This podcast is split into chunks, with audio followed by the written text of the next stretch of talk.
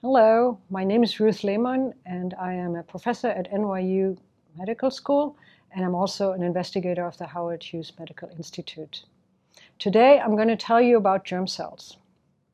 When egg and sperm meet, they make a fertilized egg cell. And at that point, a really important decision has to take place. And that is the decision between eternal life or death, between germ cells and soma.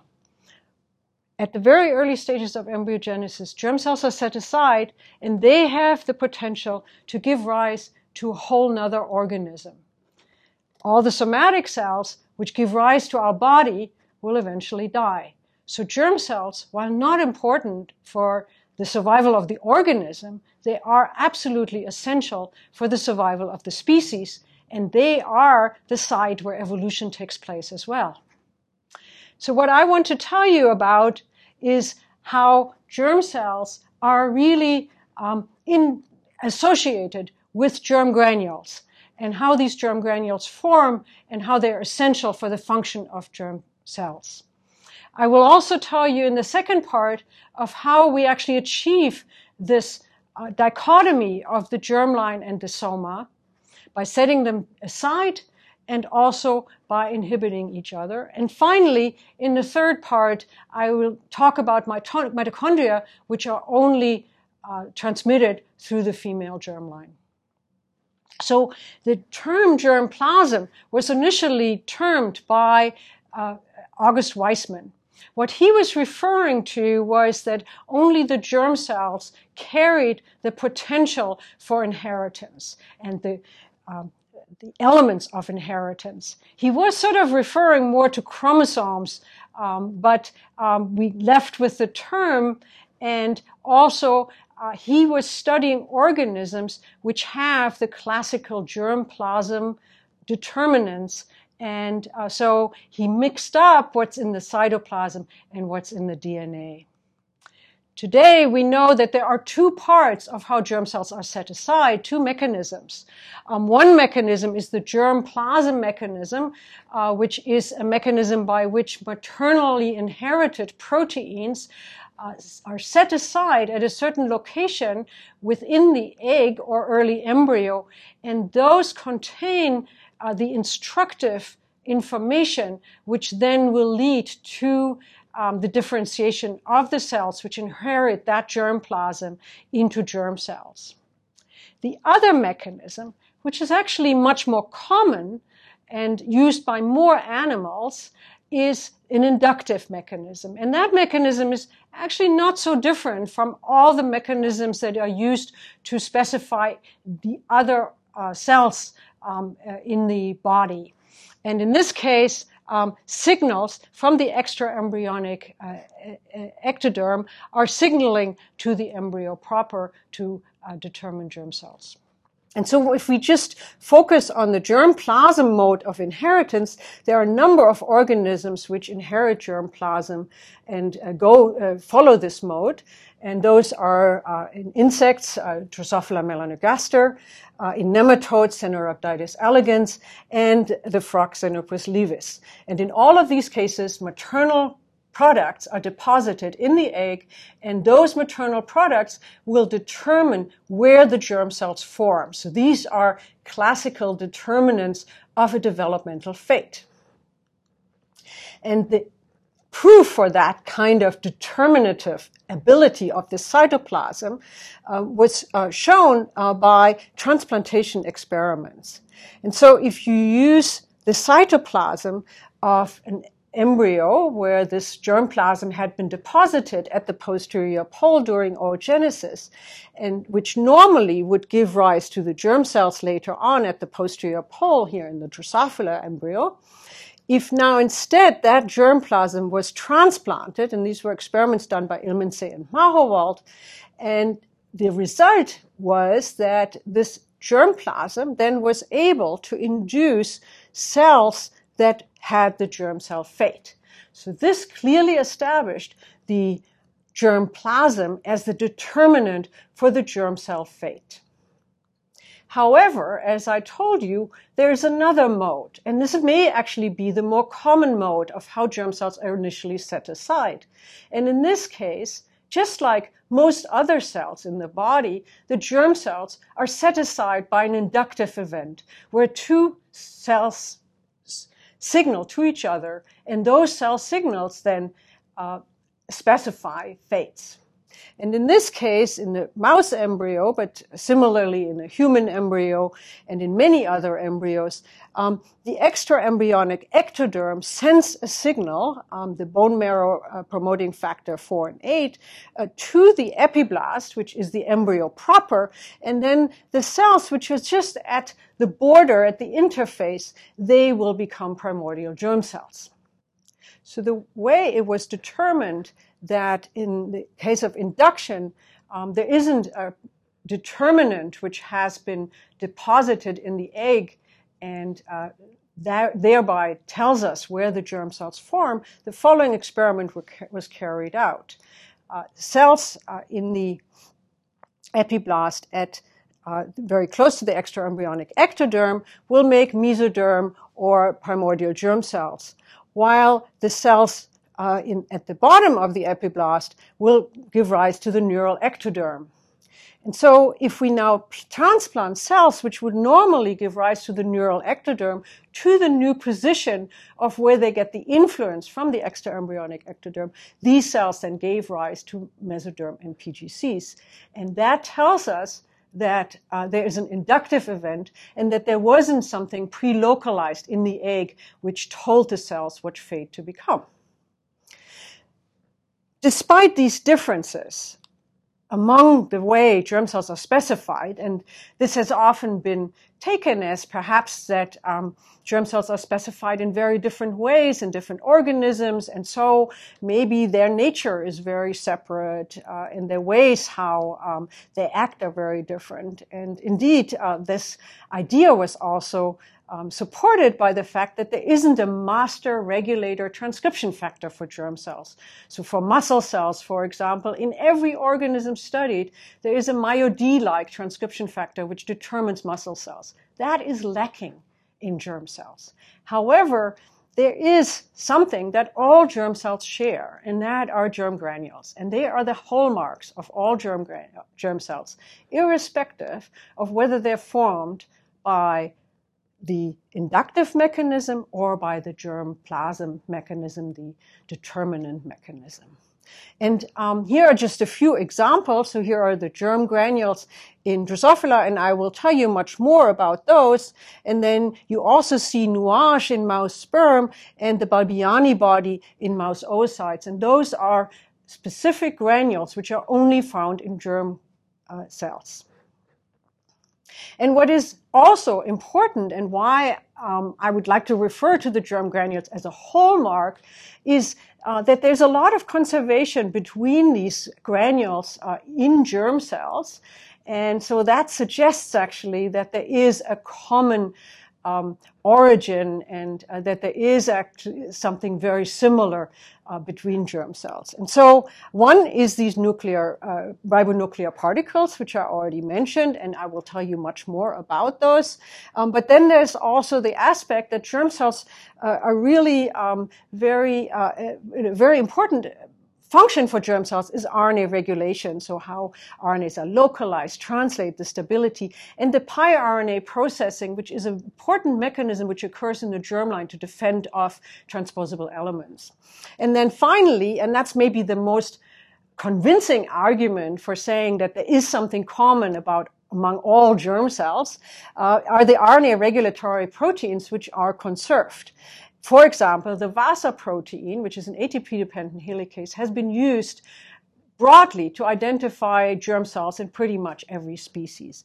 Other RNA binding proteins or RNA inter- binding protein interacting proteins like TUDOR and the argonaute protein family uh, are similarly conserved and all expressed throughout germ cells in all species that are studied. And so I will be focusing, and this is um, really the work that's going on in my lab, is in the germline of Drosophila. And so I want to tell you something first about the germline life cycle and then focus on certain aspects of that life cycle. And so let's look at um, the early embryo here um, which um, develops within 24 hours into a larvae. But when it is laid, it already has a, a lot of information because of the aspects of the um, uh, that the mother provided, because of the proteins that the mother has provided. And so um, this is a pretty much a freshly laid egg, and what you can see it is um, we're seeing here um, RNA being uh, uh, localized at the posterior pole, uh, and uh, you can see the germplasm there very clearly. This germplasm then will give rise to the germ cells um, only after uh, about two hours, and I will tell you more about this later. Um, then these germ cells will migrate to the uh, somatic part of the gonad, and there these primordial germ cells will um, start to differentiate into male or female um, germline. And in the male and in the female in Drosophila, they will um, associate with a somatic niche and will continue to make egg and sperm throughout uh, the life of the fly. Also, with this life cycle, what's important is that mitochondria are um, passed on through the germline. Indeed, they are enriched in the germplasm and then are carried on uh, through the female germline alone. So now, uh, in this um, first part uh, of uh, telling you more about specific research on germ granules, I want to tell you about some really uh, exciting um, new way of how to look at germ granules, and that is to uh, understand uh, that they are membraneless granules, which we knew for a long time from EM analysis, but now we have a better idea how they could be physically come together because a granule without membranes is kind of hard to imagine how it could be organized. And so we're starting to understand and we start to inquisite um, the, the organization of these granules. And then we hope by understanding the organization better, we will actually understand their function better, which is really an RNA regulation, as I said, a hallmark of germ cells. So I will tell you about three parts of germ granules. I will first go back a little bit in history and tell you about the genetics and assembly of the germ granules. I will then tell you about the biophysical properties, which determines that the germ granules are indeed membraneless granules. And then I will tell you um, how the RNA is organized within those granules.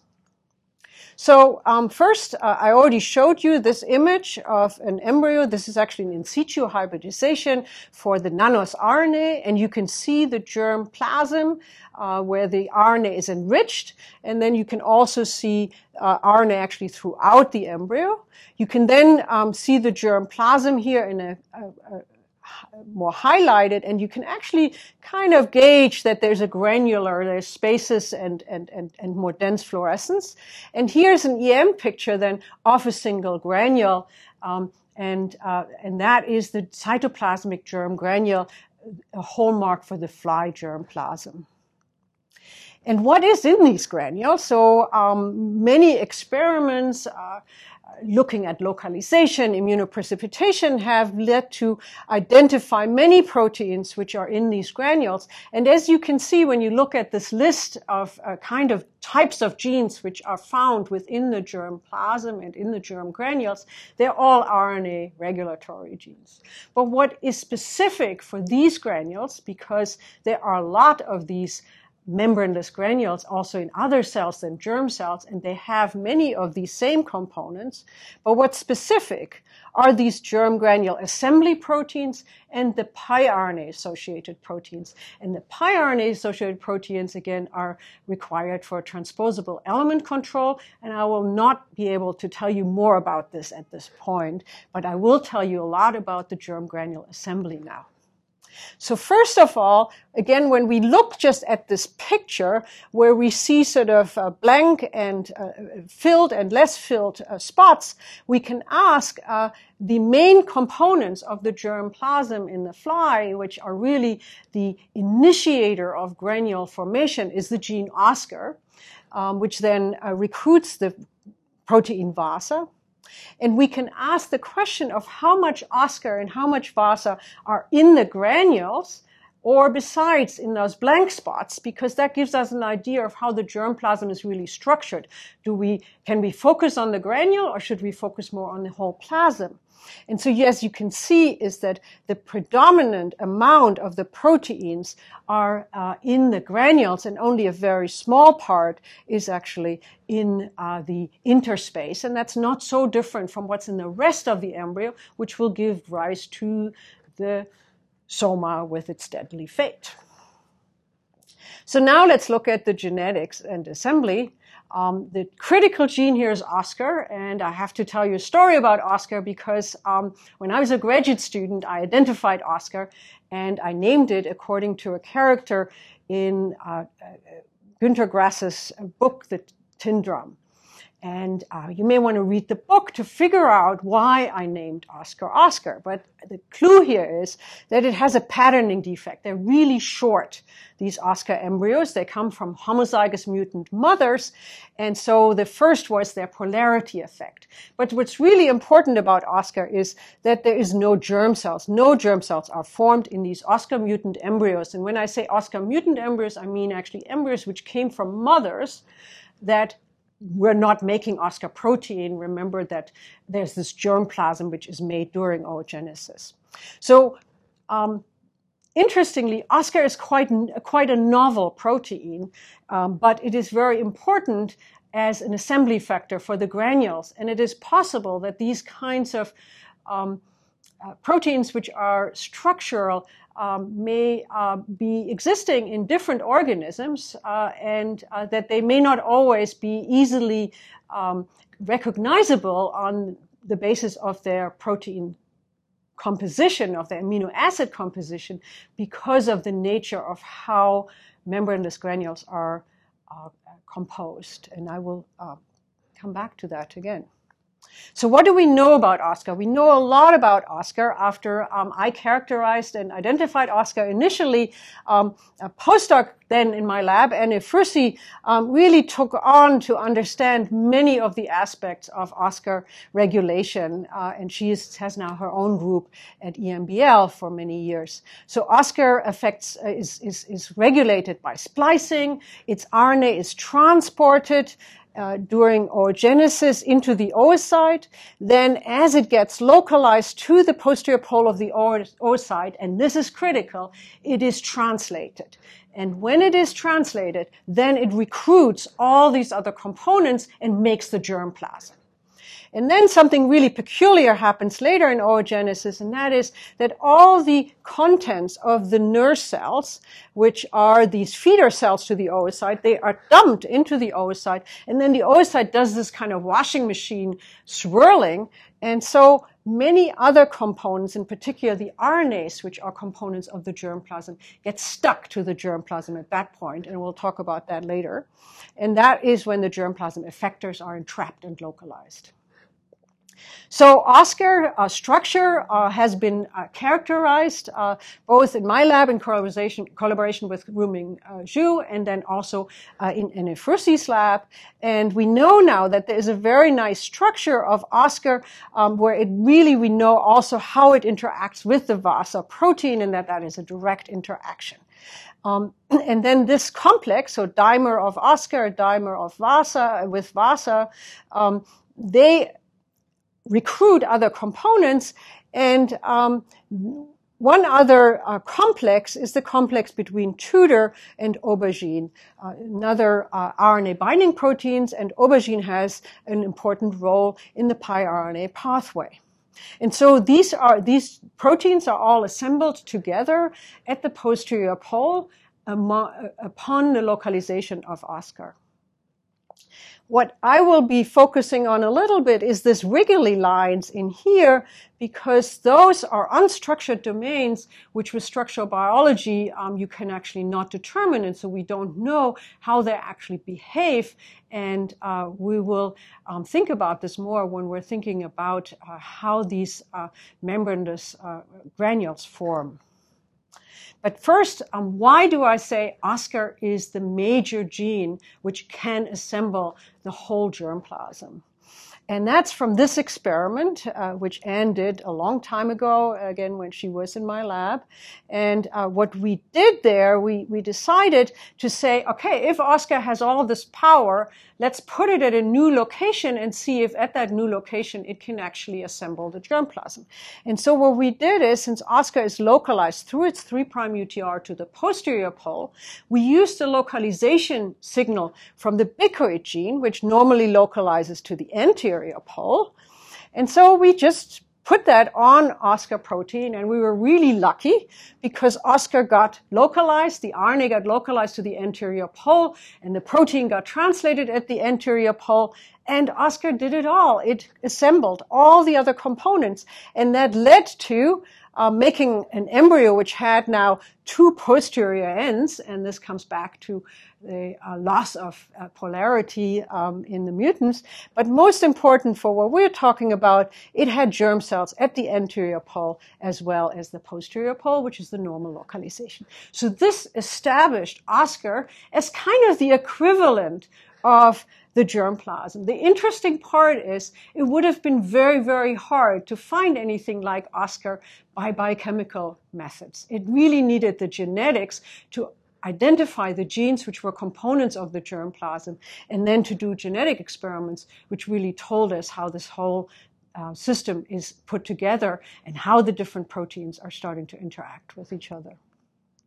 So we have these proteins which are assembled, and obviously there are many more. I'm just showing a few of the proteins because we know these are sort of the central ones, and these are also the germ plasm and germline specific proteins the major role then is of these proteins to assemble what we call effector RNAs. And there are about 200 RNAs in a ge- very generous uh, measurement that are specifically enriched at the posterior pole because of the action of these proteins.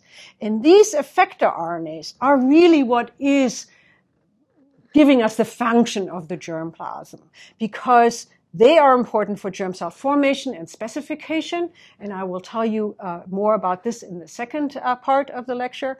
Um, they are important for germ cell migration, and they are important for transposable element defense. So the proteins provide a structure, we think, uh, on which these RNAs assemble, and then on which these RNAs can function, and that means translation. And so and now I want to turn to tell you more about the biophysical properties of the granules as membraneless granules. And um, uh, for this, uh, I, I, again will step back a little bit and give you some background of what now is known about these membraneless granules and how they um, uh, are formed. And so, um, as I mentioned before, there are actually a lot of these kinds of membraneless granules. And so, um, I remember when I was a starting biology student, I sort of thought of the cytoplasm as a liquid. Um, then I realized it was much more dense, so then it was like a gummy bear. And now um, we know there are all these structures in there that can form, and so it becomes more like I don't know chocolate chip cookie or something. Um, so, so the, the cytoplasm has much more structure than what we thought before. And some of these granules um, can form at different conditions. So, for example, there are the stress granules, uh, which form only under stress situations.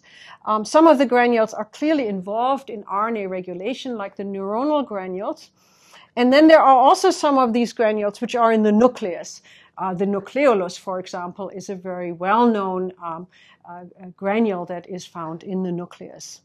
And, uh, and then um, here is an example from C. elegans, um, and that is uh, the germ granules of C. elegans. And they're also in the cytoplasm.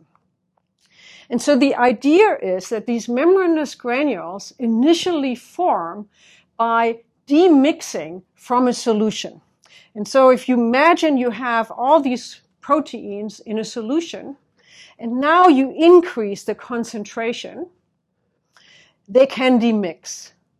And they can demix, for example, when the temperature changes or um, pH changes or other um, uh, uh, uh, conditions. And so now the concentration of a particular molecule is much higher in this condensate than in the outside uh, environment.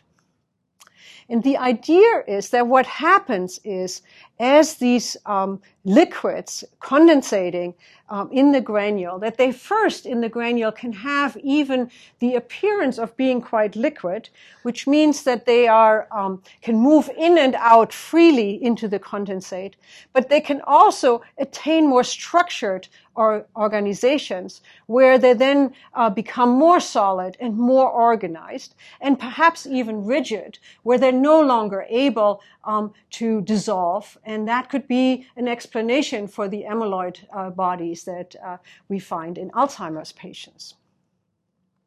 So, um, what are the conditions that favor or influence granule formation? So, I already told you high concentration, low temperature, low salt, also crowding agents, and all kinds of protein modifications, which often are called also multivalency of these, um, uh, these proteins. But there's also specific proteins which are more likely to form these kinds of um, condensates.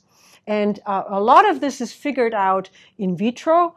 Um, of course, uh, I will be telling you about our experiments in the embryo, trying to understand uh, uh, whether these biophysical properties are also true for our germ granule components. But what is important is that um, they often have uh, unstructured domains, disordered regions, um, low complexity domains, that means the same amino acid being repeated many times, and in many cases, they have RNA binding domains or the ability to bind RNA. And often it is that ability to bind RNA which allows them to undergo this phase transition.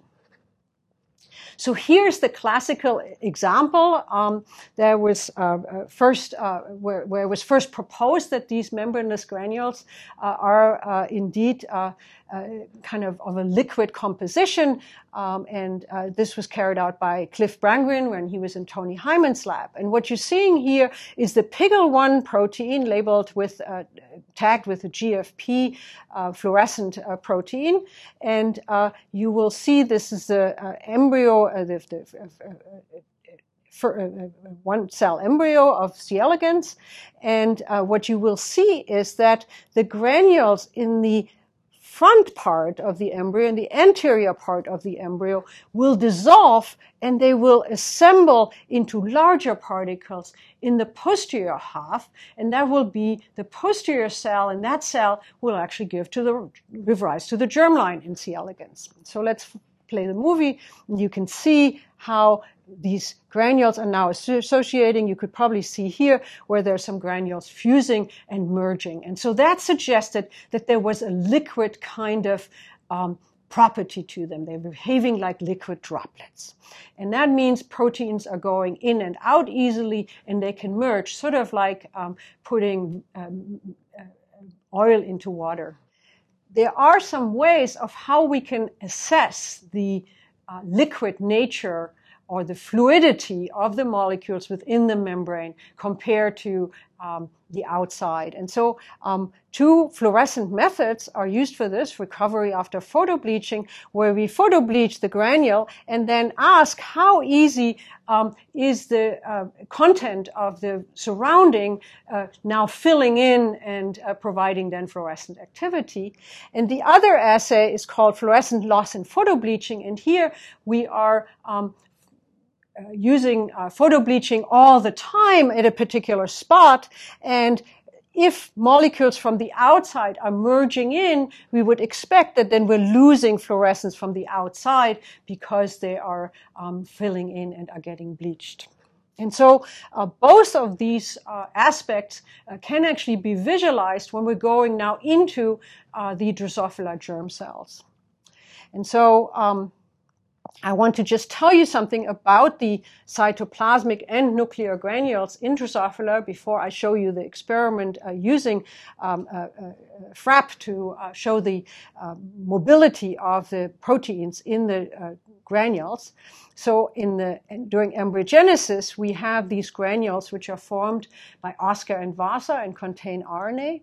Then as the germ cells form, we actually find particular granules in the nucleus, which are specific for the germline. And then later during uh, oogenesis, we have another type of granules, and you can sort of see this surrounding each of the nerve cell nuclei, and those are called nuage. And so here's the experiment where we are asking if we're bleaching germ granules in Drosophila, can they recover? And as a comparison, I'm showing you the results that were obtained for PGL-1. Indeed, we did these experiments because we wanted to repeat the experiments that Cliff Brangwynne did. Um, so we knew we were actually measuring the right thing. And so as you can see, um, this would be how much fluorescence there was before the bleaching.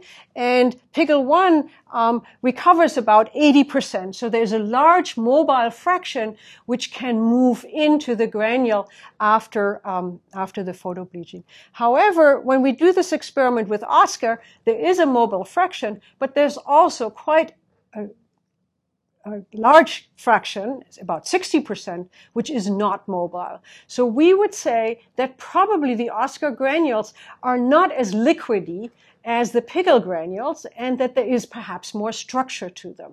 And so how can we get to the structure of the Oskar granules?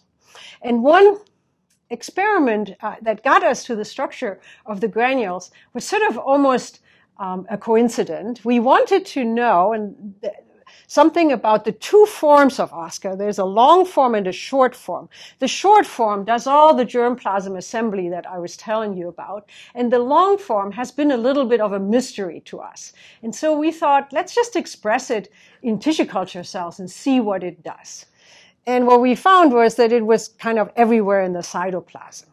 But then, as a control, we thought, let's also express the short Oskar in the tissue culture cells. And there was the big surprise. Because short Oskar in Schneider cells, which are Drosophila cells, or in HEK293 cells, which are mammalian cells, was on its own, without any germplasm, without any other Drosophila proteins, able to form granules. And so this was really an exciting moment because it really told us that we can now study uh, the biophysical properties in a tissue culture system where we can add components, track components. What was important for the nuclear localization is actually the nuclear localization signal, and that sits in that domain, the wiggly domain that I was describing earlier when I showed you the structure of Oskar in that un, in, the, in the disordered structure. However, granule formation of short Oskar is not dependent on one particular region. We can delete each one of these regions and still form granules. Only when we delete the nuclear localization element will the granules now form in the cytoplasm. So what can these granules do? Indeed, what was really um, nice to show us also that they had really um, a biological um, properties which uh, resemble those properties it has in vivo um, was that we asked uh, VASA GFP, which normally is associated uh, with Oskar, but uh, when we express it in uh, these tissue culture cells, uh, it does not go into the nucleus. It actually barely forms granules. But when we express VASA and Oskar, we got a co-localization and Oskar dragged Vasa into the nucleus. So we're still seeing the same kinds of properties that we're seeing in vivo. So what are these granules? Indeed, Mahowald, many years in the 70s, when he was doing an EM reconstruction of the germplasm and first told us about germ granules, he observed these nuclear granules and uh, he showed them. And the granules that we're making in tissue culture cells have the same size, they're actually quite big. They can be um, over a micrometer big, and uh, and uh, they have they look kind of um, uh, hollow. And if we do a serial reconstruction, we realize that they are not a donut, which kind of you may, but they are really a cream filled donut. And uh, so they are um, a hollow sphere, or we don't know. Hollow is perhaps not the right word because we don't know what's in the middle, but it's electron less dense. So really there is an organization to these granules. They are not just a concentrate which comes together, but they're organized. And so um, when we compare the germ granules in C. elegans to Drosophila, and in general think about the properties of uh, granules, of these membraneless granules, there are a number of properties. First of all is that they're pretty much round and membraneless, and that's true for both. Um, they have a self-driven assembly, and I just showed you um, uh, the uh, proof for that. They can demix from solution. I showed you that too with the FRAP experiments. Um, they're much increased in concentration, and we'll talk about that a little bit later also. Um, they stable once in phase, and uh, we know this uh, with additional experiments that we've carried out uh, for the uh, nuclear granules in particular. They're multivalent. I told you that there are multiple domains which, co- um, which uh, are required for the granule formation, including um, the RNA binding domain of OSKAR, and their stoichiometry is not defined. So while I was telling you that OSKAR dimers and VASA dimers f- f- form with VASA to make a, a heterodimer, um, the other stoichiometry of the other proteins which are in the germplasm are probably um, not as clearly defined, and that is another hallmark of uh, germ granules. So now finally, uh, my, the last part of my presentation will be um, to really look at how the RNAs, RNAs are organized. And here, just like um, what I was just telling you, uh, a major part is really uh, that um, these granules are not just uh, uh, jelly. They, they, they, that, that, that um, uh, demixed. They have a structure. And we will see this in particular when we're looking at RNA localization. And that was quite a surprise. And so there are RNAs um, in the in the germ uh, in the germ granule, and here you see, uh, for example, VASA GFP. This big one is one of those nuclear granules. You see how much smaller the cytoplasmic granules are, and then you see RNAs associated with these granules. And so um, the germplasm assembles during oogenesis, as I told you. Then we have that rotation uh, uh, during uh, the uh, dumping of the nurse cells. And during that time, these RNAs localize that are important for all these different functions.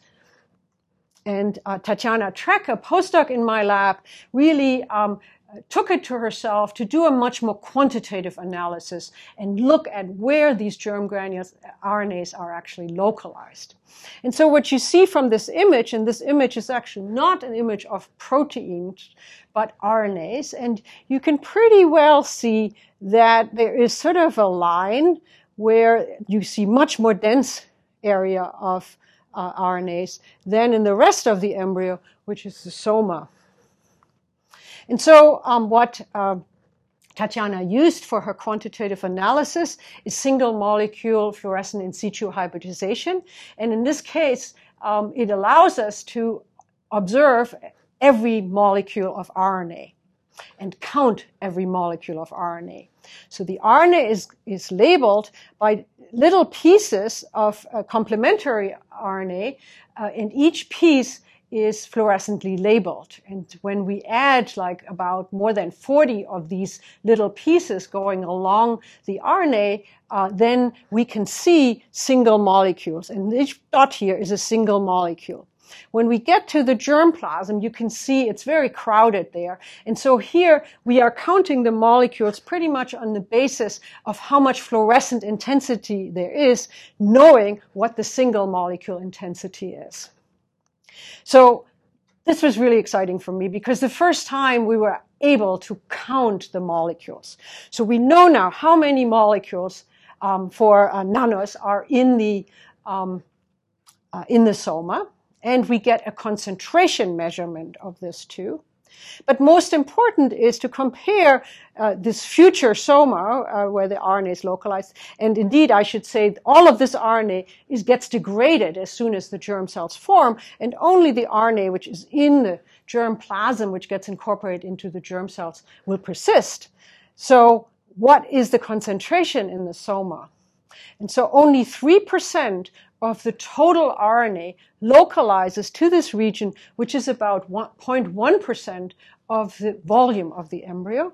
And that leads to a incredible enrichment of this RNA. And that is the first uh, um, point which also suggests that the RNAs are also assembling into um, clusters and that these clusters um, are similarly to how what we were observing with the proteins are now having a much higher concentration and can perhaps organize in different ways because they have a higher concentration. So if you just think from a biochemical point of view, if you have molecules in solution, it's going to be very hard for those molecules to find each other. But when you concentrate them, very different biology can happen, very different interactions between molecules can happen. And that's what I'm going to tell you about. When molecules are in a dense space, it is actually very hard to determine whether their colocalization is meaningful or whether it just happens because they are close. And so uh, we had to develop a way of determining in this dense space of the germplasm the uh, colocalization of molecules. And what we did for this is we looked at the um, peak of fluorescence of uh, two proteins or two RNAs or an RNA and a protein. And then we measured the distance of those two peaks. And our rationale was if that distance is pretty constant, then these two uh, molecules are co-localized. However, if the distance varies a lot, then the two molecules, despite the fact they are in the same region, uh, they are not co-localized. And uh, this um, measurement can be uh, explained by the Pearson correlation coefficient a la Costes. And uh, the um, and I will show you that later.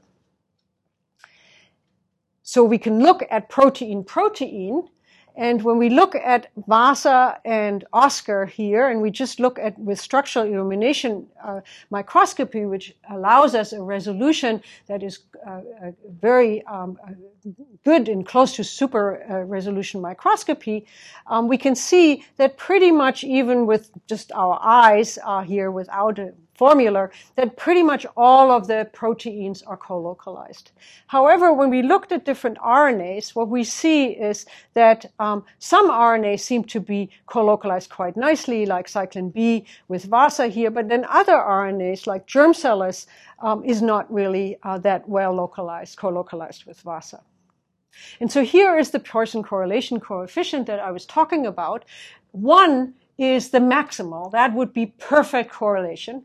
And so we had to, of course, have a positive control for that. And the positive control would be how well would the same molecule come out? And of course, the same molecule should be totally co-localized.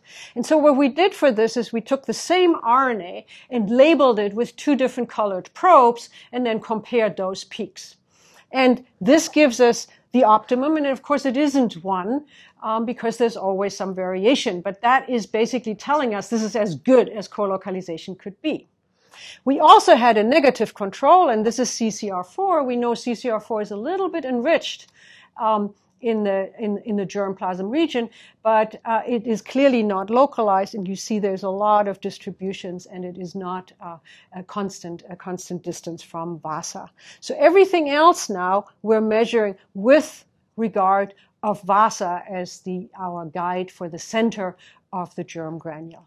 And so you are not surprised to see Oskar protein being close to 100% co-localization, as good as our positive control. Um, they are uh, partners, and so um, they are together. What was really surprising, and um, I want to take you back for a moment. Uh, so for years, we had been doing in situ hybridization um, with uh, more traditional probes, and all these RNAs looked identical. They were always enriched at the posterior pole, and that was like we called them germplasm RNAs. And in situs were being done by EM, and they showed that they were actually localized in the granules. But so the big surprise was when we looked at how the RNAs related to the peaks of VASA, what we realized was that they were organized. Some RNAs, like cyclin B and nanos RNA, were more in the center while other RNAs like germ cell-less or PGC were more at the periphery, but they had a very precise um, orientation and, a, and there was they, they're still co-localized. It's not random because they have a specific position. This suggested to us that the RNAs were organized with respect to the proteins, and it also told us that different RNAs, which formed clusters of higher intensity, which told us that there were multiple of these molecules, that these RNA clusters were organized, and the same RNAs were obtained different positions. And to just uh, illustrate this, so the different RNAs can all be in one granule. And so we asked the question, um, if we just now uh, draw this uh, just for the RNAs, we can actually triangulate and get an idea of how the RNAs relate to each other. Important for this localization is the 3' UTR of the RNAs. Uh, so that is how they get to the posterior pole. Uh, the 3' UTR is also important to keep the RNA stable in the germplasm and lead to their degradation in the soma. And finally, and this is still a mystery for us, the 3' UTR also determines when the RNAs are translated. So nanos is translated in the germplasm, but germ cell-less is translated as soon as the germ cells form, and cyclin B is actually not translated until the germ cells reach the gonad. So what is it about the 3' UTR that first of all gets them localized and what is it that gets it organized and translated uh, at particular times? I do have an answer, or I think I do have an answer for the first question. I still don't have an answer really for the second question. So Here's a model of RNA localization. And the model of RNA localization can be described as a zip code model, where the RNA, in this case the 3' UTR, as we know most RNAs are localized through their 3' UTR, there are a few exceptions, where the RNA has a particular tag, which would be a particular sequence or a particular structure, and that specific proteins bind to that tag, and they then bring the RNA uh, to their location. So the specific sequence, like illustrated here, has really not panned out very well. There are sequence specific regions in the 3' UTR that bound by sequence specific RNA binding proteins, but those turned out mostly to be involved in RNA translational regulation. The second model that uh, proteins, specific proteins bind to structures in the RNA has been shown for a number of examples. And that's often when RNA is packaged into particles, which are then transported uh, in a microtubule dependent uh, way. For example, Oskar getting to the posterior pole or bicoid getting to the anterior pole. But our RNAs do not seem to behave this way. What we think how we can describe those clusters best is by the RNAs organizing with themselves because we have no evidence that there's any specificity in the protein because I showed you the RNAs were organized, but the proteins, Oskar and Vasa, they were everywhere, right? They didn't have a specific localization. And so what we would like to propose, and we have some evidence for this, um, that the different RNAs self-associate. The proteins are required um, for them to allow to be enriched, but then it is the specificity comes really from the specific sequences of the RNAs. And that's where the specificity problem can really be solved. Because remember, there are 200 RNAs. Are we going to have 200 specific RNA binding proteins? I don't know where they are because we haven't found them. And so in this case, if the specificity comes from the RNA, we can really solve that problem. So how could specificity come from the RNA? Now think back at the high concentration. So when RNAs are in high concentration and when they have then a chance to engage in trans interaction rather than in cis interactions, as in kissing and pairing, where loops can come connect in trans, or where stem loops or sequences uh, uh, can open up or uh, find each other in trans, where two molecules then can interact. Um, that would be a mechanism of specificity which would be inert in the particular RNA. And so, um, what the model we're working with at the moment is that initially the proteins, because Oskar, Vasa, Aubergine, Tudor, they localize and start forming germplasm before the RNAs even get there. Um, so they would be involved in seeding the RNA um, onto this protein uh, scaffold.